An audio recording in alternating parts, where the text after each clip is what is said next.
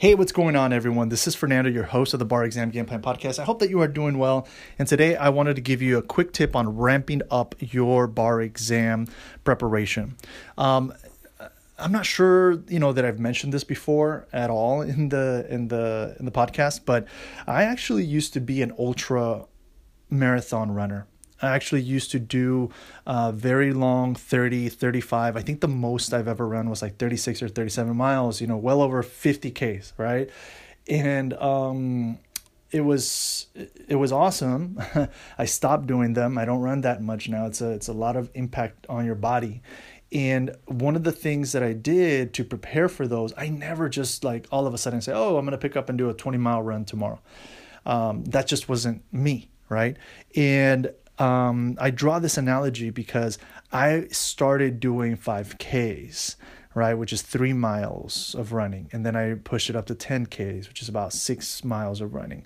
Then I got into, you know, the half marathon distance and I started, you know, getting as comfortable as I could with that before pushing it to like 18 miles. And then I did my first marathon.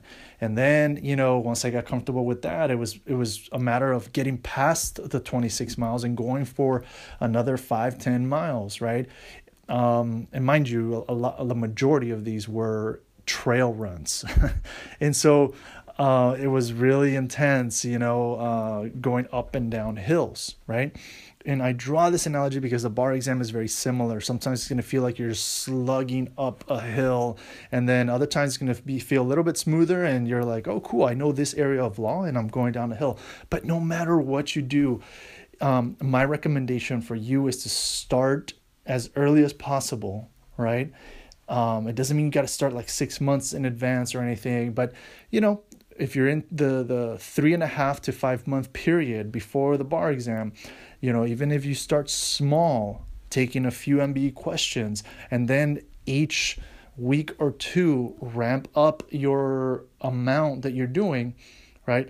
I, think I think that has been one of the most effective strategies that I've worked with with my clients, and so I just want to share it with you, so that you are able to, um, you know, really develop a plan that's going to be the most effective for you right? And it, and this is really applicable to those my fellow repeat bar exam takers right?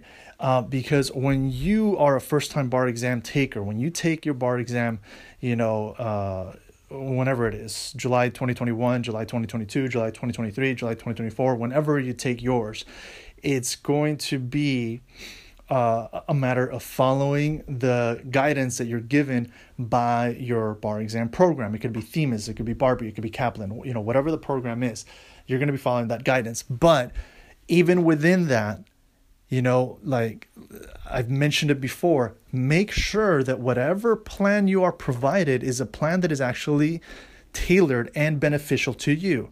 Right? If you're told, like, hey, I want you to start doing, as part of the program, 50, 75 questions, but what all that it's doing is creating a bunch of busy work because really where you are in that week is doing 35 questions instead of 50 I kid you not, one of the things that I see folks doing a lot of times is getting extremely stressed and worried because they didn't finish the 50 questions. And now they feel like they're way behind. And because they didn't finish the 50 questions, it feels like, oh my gosh, this is insurmountable. I missed not only those 50 questions that day, there were two other days that I didn't do the 50 questions. And now I'm super stressed because I'm like, 15 questions each day down, which is 45 questions. When am I going to fit that in? And the thing about it is, well, if in, if you are in a place to do the 35 questions and you do those questions well and you own like you know what? It's okay. I didn't do those 50 questions but i put in my very best effort to do the 35 questions that i did and then you're still going to have a great amount of benefit from it right?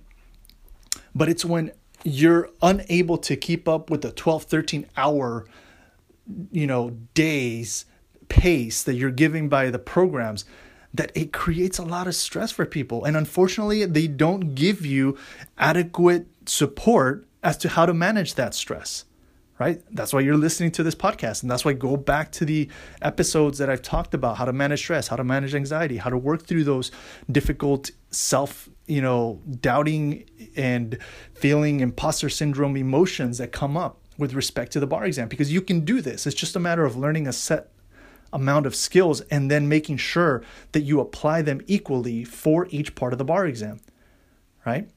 And so, and what if maybe you've been really good at MBEs and don't need to do 50 questions each time, and instead it's your writing that needs more help? And it actually benefits you to just do 35 questions and spend the time that you were to spend on those 15 extra questions, you know, doing something that will improve your writing.